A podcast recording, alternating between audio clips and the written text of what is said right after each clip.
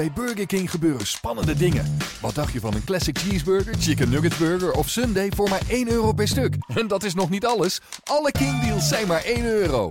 Haal ze nu alleen bij Burger King.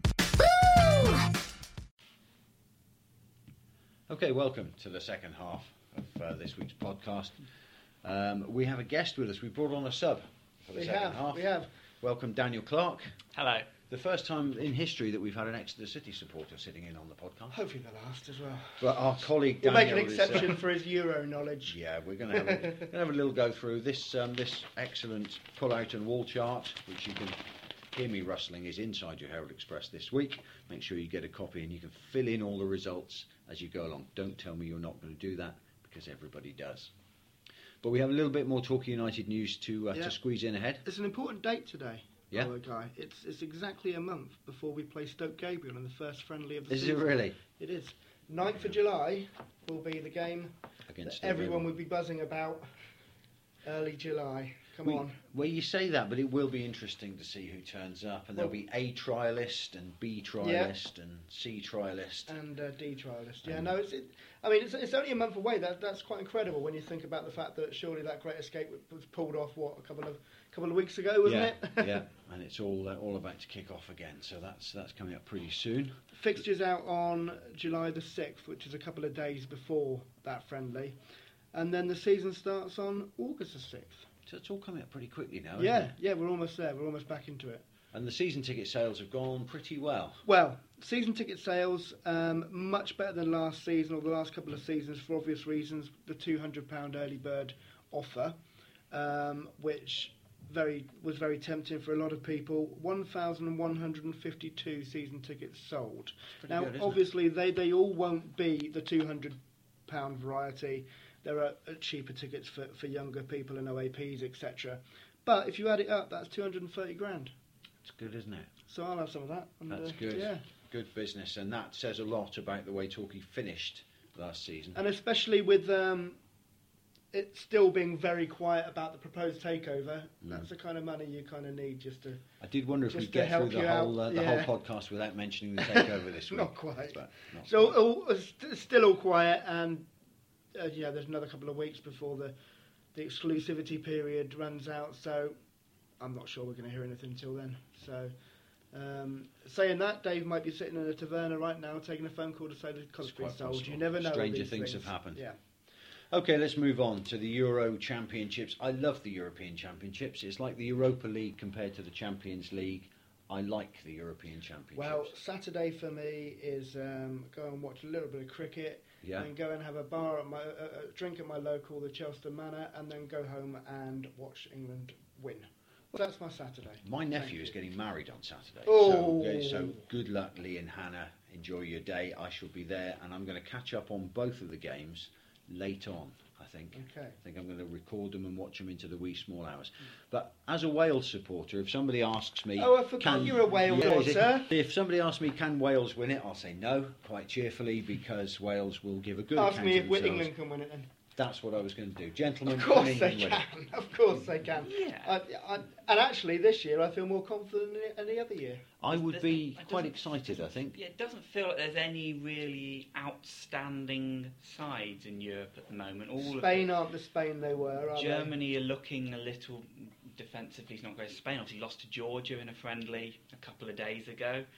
So you know, um, obviously a lot of, there's a lot of talk about Belgium. They've got a lot of uh, talented players, particularly in the Premier League. But But, as a team, they they supposed to have- haven't. As a team, it's supposed to have not that, yeah, last year, quite last worked time? for them yet. So. no, that's right. I mean, you look at England, particularly, you know, based on that sort of Harry Kane, Daniel Sturridge, um, I suppose even Wayne Rooney. They've got a lot of goals going forward, Yeah. a lot of attacking potential, and you just, you want- you know, obviously they look a little suspect at the back, but Yeah. Is that, is that the they- biggest worry?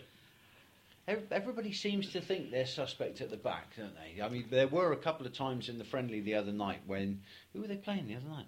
Spain? Portugal. Portugal. When Portugal got through them rather easily, didn't they? Yeah. Um, when have we? it's obviously, you know, they're only going in with three centre backs, two of which in Gary Cahill and John Stones didn't have the best seasons defensively, and you feel that England are probably going to concede at least one goal in most So is games it- they're going to play. it score more goals than It's, you. it, then? Is that feels what like it that it's you know you might score two but we'll score three and Vindaloo, so it's just I just that's that's just. Yeah. coming to my head. yeah. I'm looking forward to it even more. Yeah. but It's going to be a goal fest. I mean, the other ing- issue of England is that you sort of feel, you know, we've had a lot of friendlies. There's only a couple of days before the tournament, and you're still not quite sure how he's going to line up up No. front. Sort of feels trying to force He Wayne has to Rooney and start with Harry, Harry Kane. doesn't and he? He has to start with Kane. I think the the, question mark is whether he starts with Vardy or not, isn't it? Um, you feel Vardy might be a that- better option off the bench, tired legs, to be able to use his pace.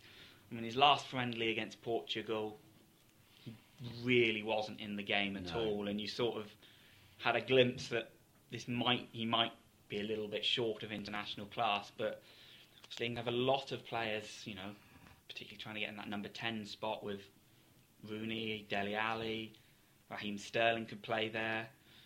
Adam Yeah, Lallana is a favourite of Yeah. Hodgson's as well, and it's just, you know, we're two days away from our first game, and no, if you'd asked anyone what the eleven will be, you could get an awful lot of different answers and different tactical shapes because we're not really quite sure. Absolutely. No.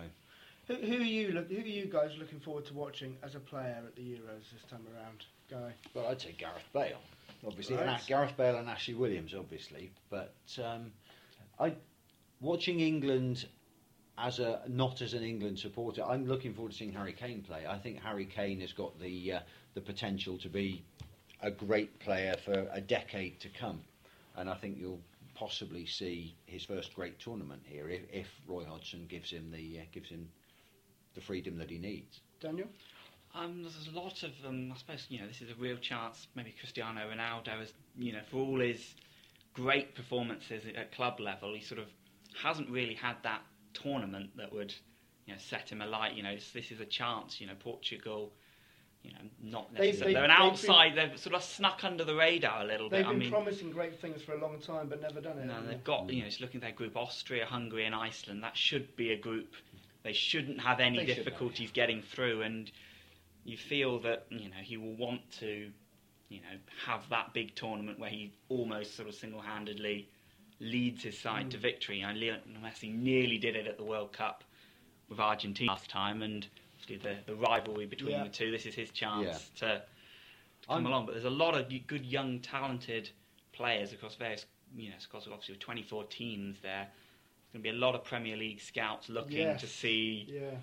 who Mm. the next big thing based off one great game in a tournament. I'm going to throw in a curveball. Uh, when I was working in Cambridgeshire just four or five years ago, there was a young lad called Connor Washington playing for St Ives Yeah. Town Oh, In- he's, he's a great story, isn't he? in the Yeah. United Counties League, Yeah. which was the same level as Buckland. Now, no disrespect to Buckland because it's a very decent non-league level, but for an 18-year-old to score 52 goals in that league in one season and then move on to Newport and then move on to Peterborough and now he's at QPR and he wasn't in any of the qualifi- qualifying g- games for, for Northern Ireland, but he's been called up and he's made the squad. He played a couple of friendlies, scored a couple of goals for them, and I can't wait to see him. And can't he's, wait to see he's him. the ex-postman, isn't he? He was a He postman. used to do his post he round. Used to, he used to, uh, I mean, I've got all sorts of stories because I was covering Yeah. his rise up there. It's quite a dramatic rise, but um, he's a lovely lad. Yeah. Really worked on his physique massively. When you see him now, I, I remember the sort of the 18 year olds that I was looking at with the raw talent.